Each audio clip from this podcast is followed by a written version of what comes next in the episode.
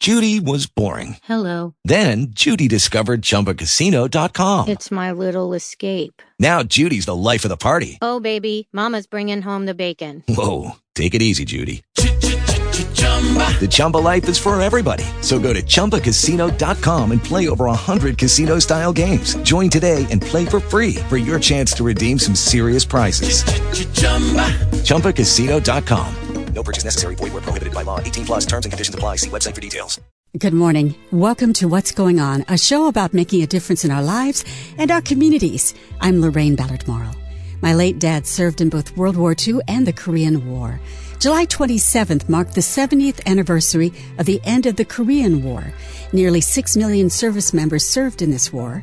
The Library of Congress Veterans History Project has a mission to collect, preserve, and make accessible the first-person remembrances of United States military veterans for future generations, and they're actively seeking Korean War veterans' recorded oral history interviews, original photographs, letters, and other correspondence to be archived and made accessible for future generations. We'll tell you how you can participate. The brutal murder of fourteen-year-old Emmett Till in nineteen fifty-five was a catalyst for the Civil Rights Movement. We'll tell you how the National Parks Conservation Association is working to create a new park site that honors Emmett and his mother, Mamie Till Mobley. First, we highlight a leader making a huge difference in our community. I'm Kenny Holdsman. I'm one of five co-founders of Philadelphia Youth Basketball, and I also serve as the organization's C E O. Describe your organization and its mission. So P Y B at its core is a youth development and community empowerment organization, homegrown right here in Philadelphia. And our great intention is to create transformative opportunities for thousands of young people to self-determine as human beings, as students, as community leaders, and building a life for them that has value, maybe even beyond what they could have dreamed up or what their circumstances might afford them. And how do you do that?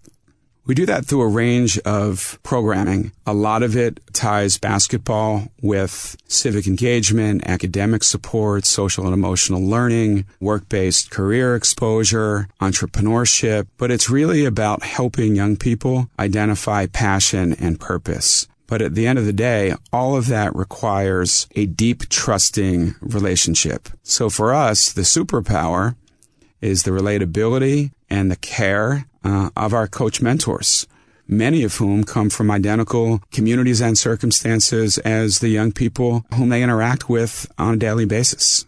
You certainly have a passion for uplifting young people and all the work that you've done. And I wonder if you can tell us a little more about what drives you, what it, what drives you to co-create an organization like this. In many ways, what drives me is a sense of opportunity and access, or put less positively, disparity.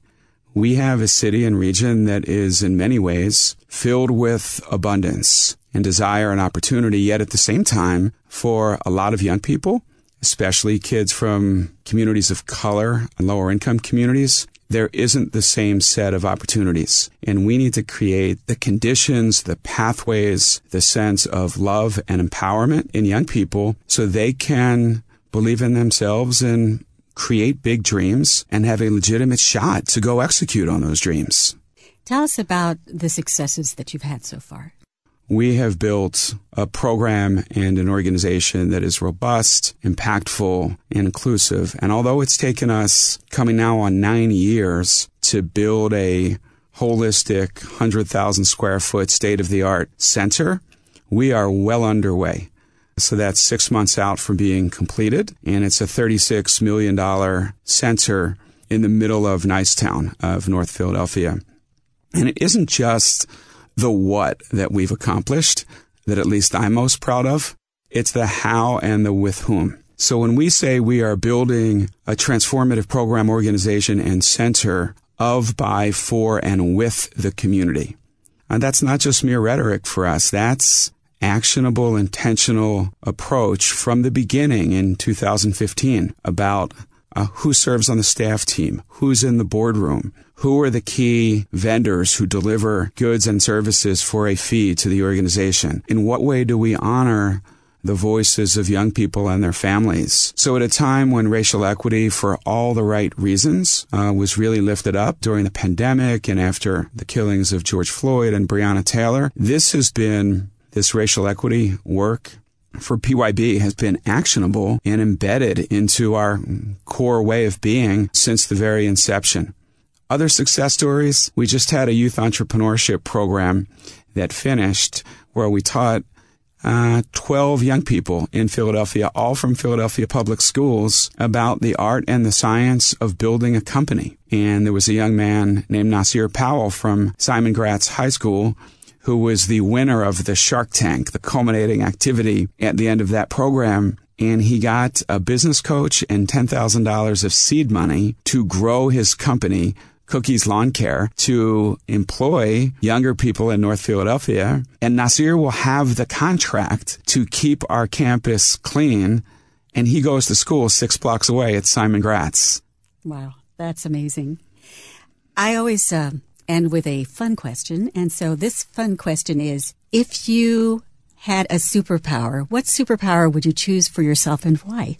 Well, the superpower that I have, I think, in, in abundance is persistence and tenacity. And in a world where social impact is really hard, building an organization, bringing an amazing set of colleagues and board members and partners and supporters together, it requires real tenacity. And similar to the game of baseball, you might get into the Hall of Fame if you bat three hundred. What that means is seven out of ten times when you ask somebody to participate, you might get a maybe, a no, you might be ignored. And the ability to be dogged in the pursuit of the mission is something that I think I I have in great ways. At times, I think it can come off as a bit overbearing or a bit much, but be that as it may, uh, that's my superpower. And by extension, I think it's the superpower of P Y B. If people want more information about P Y B, where do they go?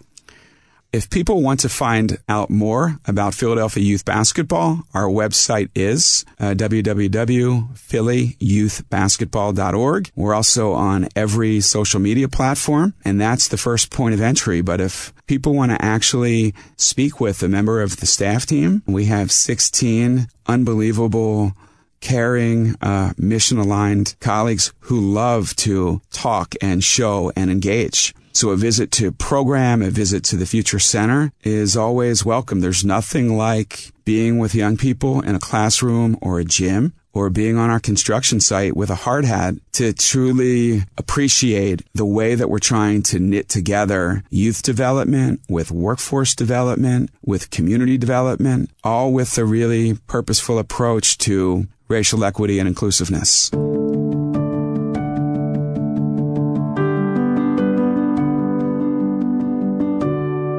My father fought in the Korean War. We just marked the seventieth anniversary of the Korean War. Many of the stories of our veterans are being lost as our veterans are passing on. But there is a project, which is through the Library of Congress Veterans History Project, which is collecting, preserving, and making accessible first-person remembrances of United States military veterans for future generations, and is actively seeking Korean War veterans. And joining us right now is Monica Mohindra, Director of the Veterans History Project of the American Folklife Center at the Library of Congress. Thank you so much for joining us today. The Korean War is often thought of as the forgotten war, and I wonder if you can tell us a little more about why you think that is.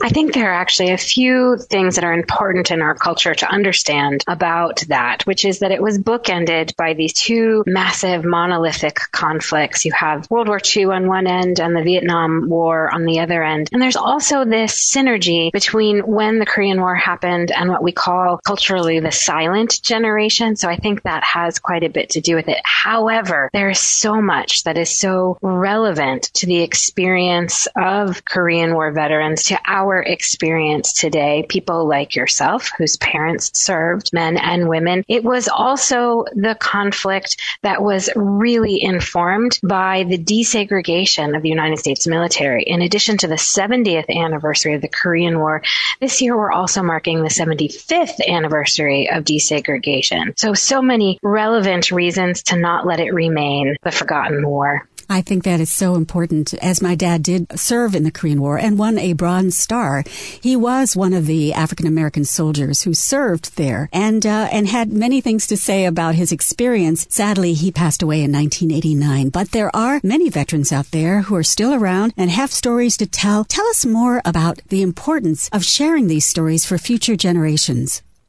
Well, not only do we have the opportunity at the Veterans History Project in your home, in your community right now with the Library of Congress to ensure that these stories are not lost, but it's not just for future generations. We are so fortunate that we are able to present our already existing one hundred sixteen thousand plus individual collections of U S veterans' experience to share those points of relevancy in our everyday lives. So not only can people work within their communities, the people that they love, to capture the stories of those veterans who are still with us, they can share also collections of original photographs, journals, memoirs, diaries, two-dimensional documentation of that first-person experience, but also see and hear and experience the collections we already have mm. at the Library of Congress. Well, I have been to various museums that have marked the contributions of our veterans. I was at the Pearl Harbor Memorial in Hawaii, and I can't even tell you how inc- what an impression that made on me to hear these stories, to hear the experiences of these men, most of whom have passed on, but their stories still resonate with us as well. Now, I wonder if you can tell us more about how we can participate in this project.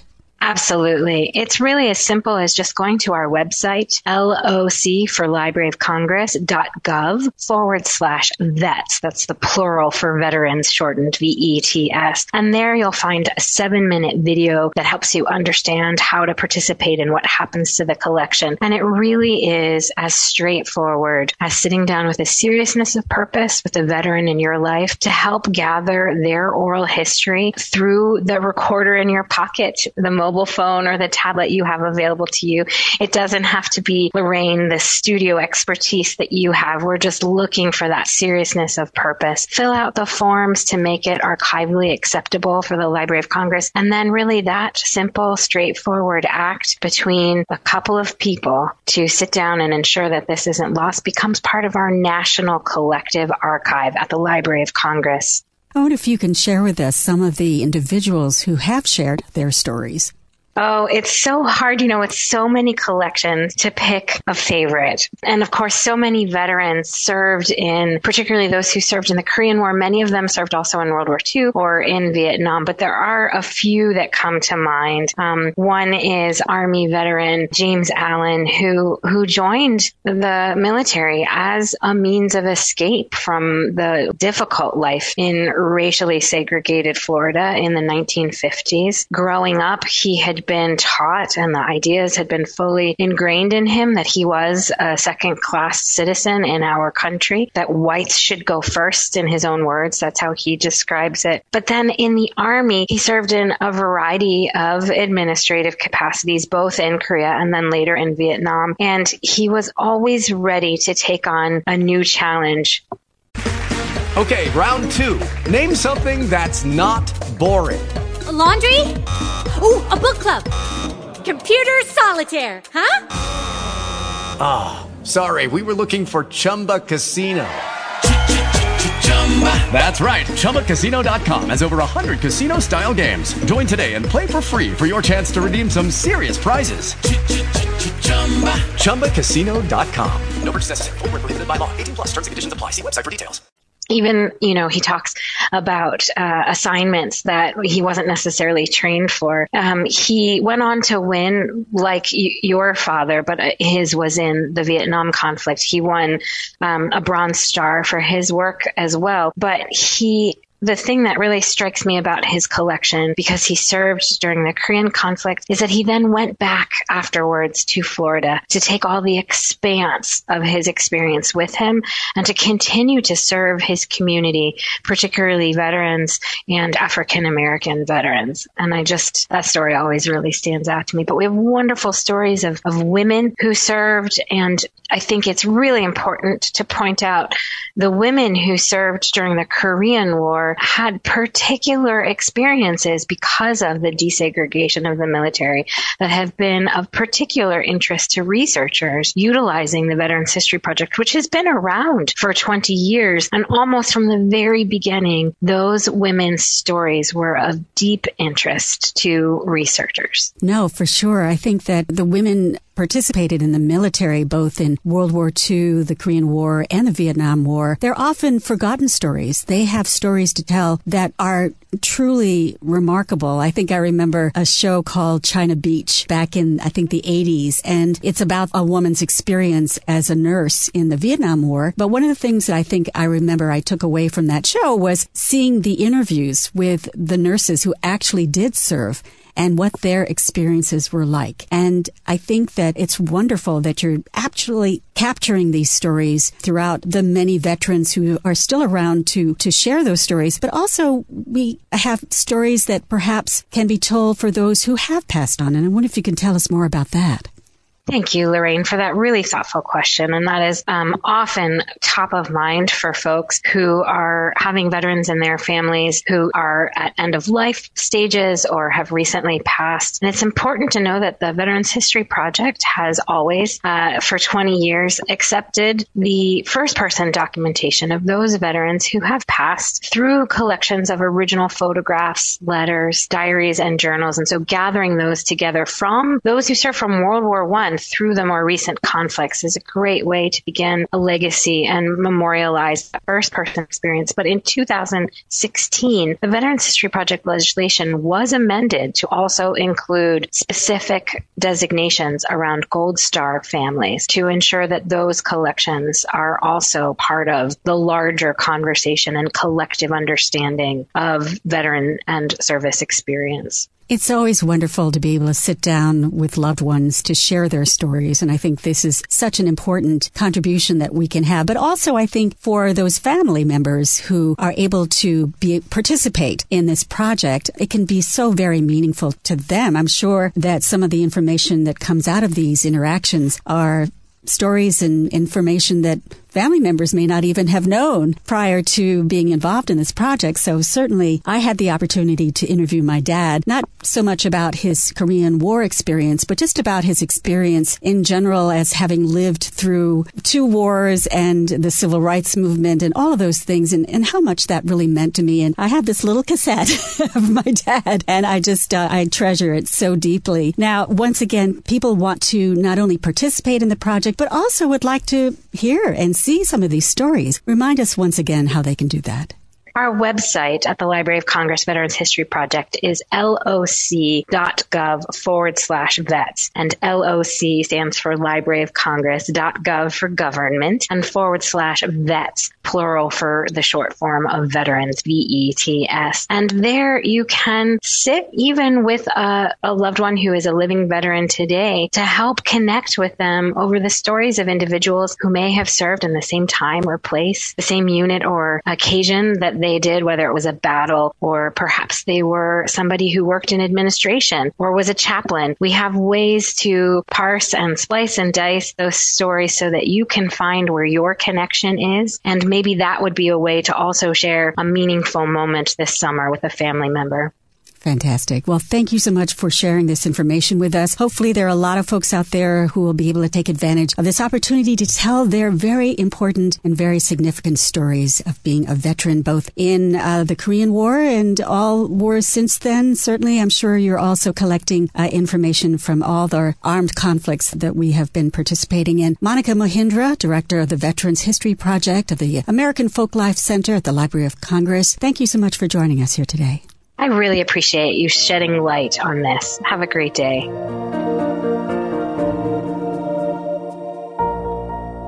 Emmett Till was a young African-American whose tragic and brutal murder in nineteen fifty-five became a catalyst for the civil rights movement in the United States. At the age of fourteen, Till was visiting relatives in Mississippi when he was accused of whistling at a white woman. This accusation led to his abduction and subsequent lynching, with his body found mutilated in the Tallahatchie River. Emmett Till's open casket funeral, which his mother Mamie insisted on, brought the horrifying reality of racial violence to the forefront of public consciousness.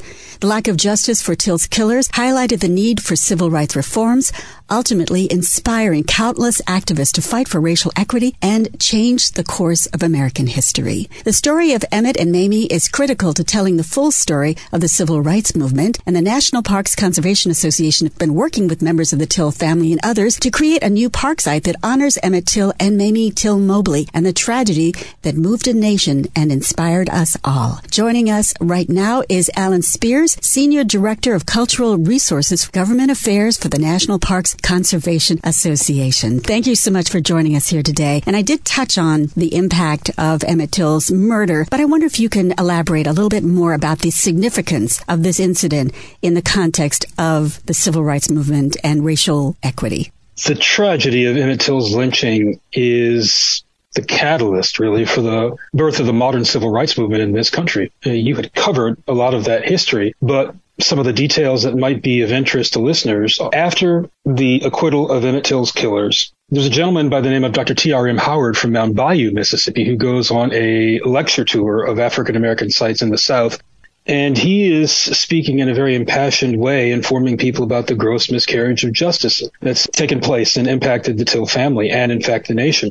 He winds up in Montgomery at Dexter Avenue Baptist Church around Thanksgiving in nineteen fifty-five, and he gives this speech, electrifies the audience, angers the audience, frustrates the audience, and in the crowd that night at Dexter Avenue Baptist Church is Rosa Parks. And three days later, Rosa Parks refuses to give up her seat on that segregated bus in downtown Montgomery, thus launching the Montgomery bus boycott and also, by the way, the career of an up until then not very well-known preacher by the name of Doctor Martin Luther King Junior So Till's lynching, the open casket funeral on September third, nineteen fifty-five at Roberts Temple Church of God and Christ in Chicago, the acquittal of his killers after a four-day trial at the Tallahatchie County Courthouse in Sumner are the three catalysts that really launched the modern civil rights movement. Rosa Parks, when she refused to give up her seat, was responding to decades of abuse at the hands of the city's white bus drivers, abuse that was especially directed towards African-American women at the time. But she was also angry about Emmett Till's lynching and the acquittal of his murderers, who had later confessed to the crime. That's why this particular event is so very important. The late Congressman John Lewis referred to Emmett Till as his George Floyd. And so in the day in nineteen fifty-five, there were countless numbers of people of all races and all faiths who saw this lynching for what it was, a hate crime that indicated that race relations and the way that social codes, especially in southern states, were impacting African Americans was simply no longer acceptable. It was, in fact, barbaric, and that things needed to change. Now, there are a number of outgrowths of the Emmett Till murder, including the Emmett Till and Mamie Till Mobley Institute, the Emmett Till Interpretive Center. And certainly he had a huge impact on the civil rights movement. As you mentioned, he was a catalyst and an inspiration for many people who were involved and became later well known in the civil rights movement. And I wonder if we can talk about what it means to get the national parks involved. How does that look, and what would be the impact of having a national park or the park's involvement in memorializing Emmett Till?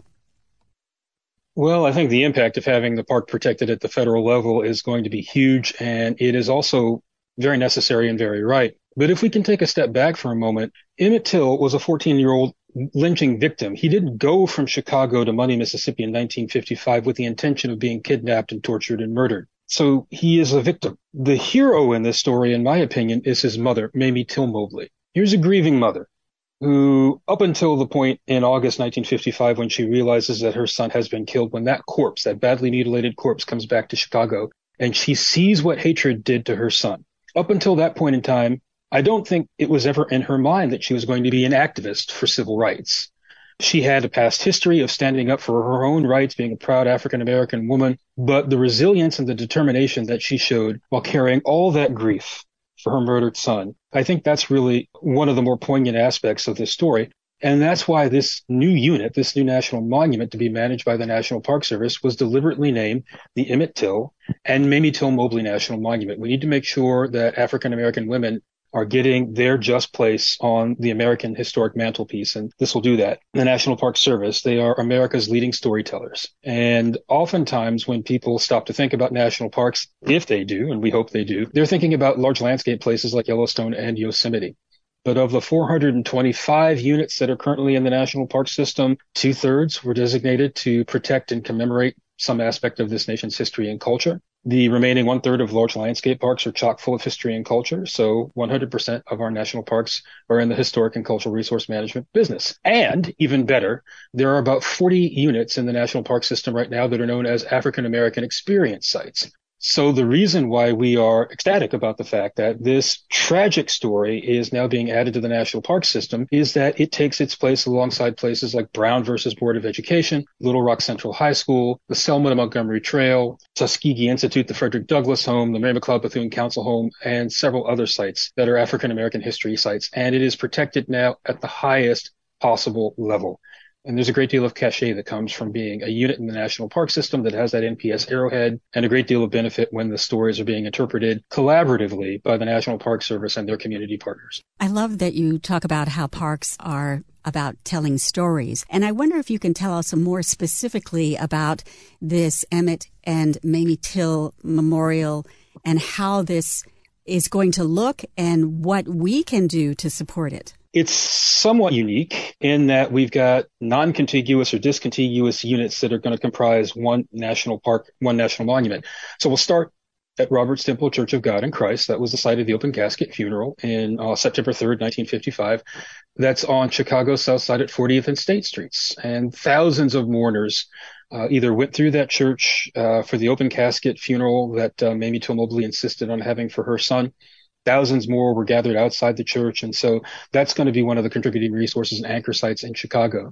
And when we move down to the Mississippi Delta, we've got two contributing resources down there that will be owned and managed by the National Park Service. The first is the Tallahatchie County Courthouse, which, again, was the site of the trial of Emmett Till's killers, September nineteenth to September twenty-third, nineteen fifty-five. And you actually are going to be able to go into the, you know, the courthouse up to the second floor and see the restored courthouse. And you will get a sense of, through good interpretation and just the restructuring of that space, what it must have been like on that stuffy day for folks like Mamie Till Mobley and members of the African-American press sequestered off to one side of the courthouse, praying, praying that they would get justice that day, but also maybe knowing in, in, in their hearts that probably they were not going to get a good verdict, and they didn't. And the last contributing resource in Mississippi is the body recovery site at Graball Landing. And that was where Emmett Till's body was fetched from the Tallahatchie River about three days after he went missing. Wow. I uh, I just got chills when you when you said that. So where are we in terms of the timeline of, of all things evolving? And what can we do to be supportive of this memorial? Well, we had a really good day here in Washington. I was fortunate enough to be invited to the White House to see President Biden and Vice President Kamala Harris do the signing ceremony that established the Emmett Till and Mamie Till Mobley National Monument. N P C A has been working on this campaign for about five years. I think we can regard ourselves as being blow-ins because there are people who've been working on this for decades. The Tallahatchie County Courthouse, it was is still a functioning courthouse in Sumner County or, or in Sumner, Mississippi. But you can go there through the Emmett Till Interpretive Center and arrange a tour to get up to that second floor and see what was going on there.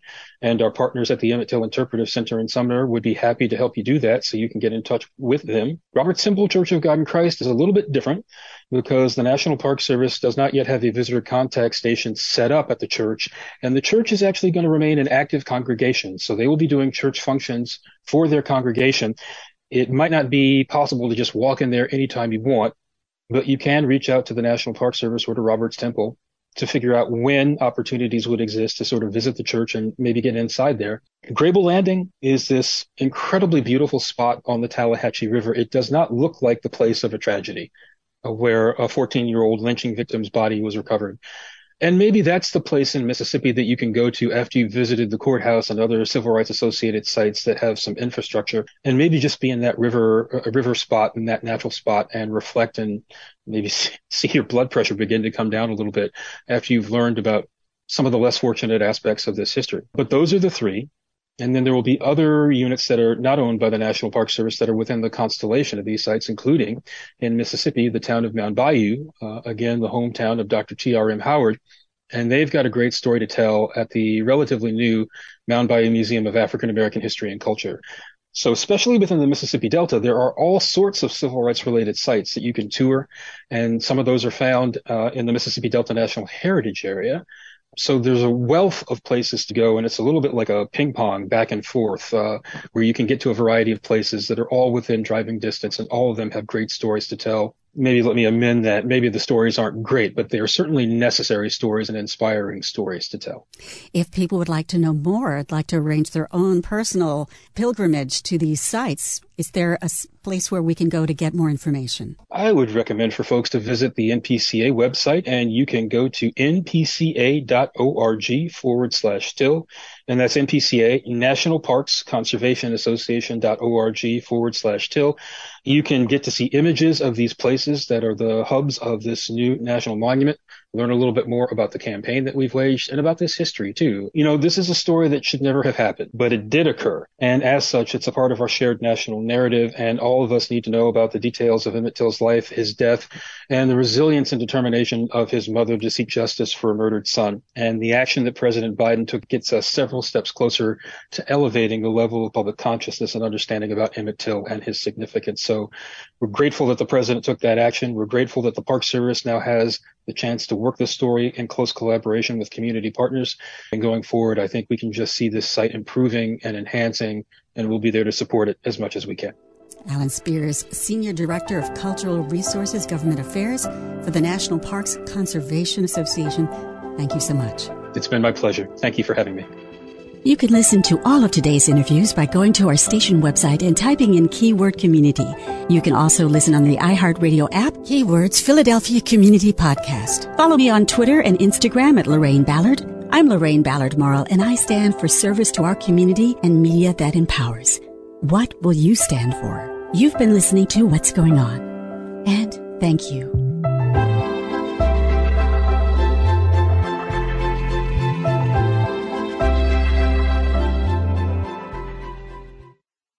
Hello, it is Ryan, and I was on a flight the other day playing one of my favorite social spin slot games on Chumba Casino dot com. I looked over at the person sitting next to me, and you know what they were doing? They were also playing Chumba Casino. Coincidence? I think not. Everybody's loving having fun with it. Chumba Casino's home to hundreds of casino-style games that you can play for free anytime, anywhere, even at thirty thousand feet. So sign up now at Chumba Casino dot com to claim your free welcome bonus. That's Chumba Casino dot com and live the Chumba life. No purchase necessary. V G W. Void where prohibited by law. See terms and conditions. eighteen plus.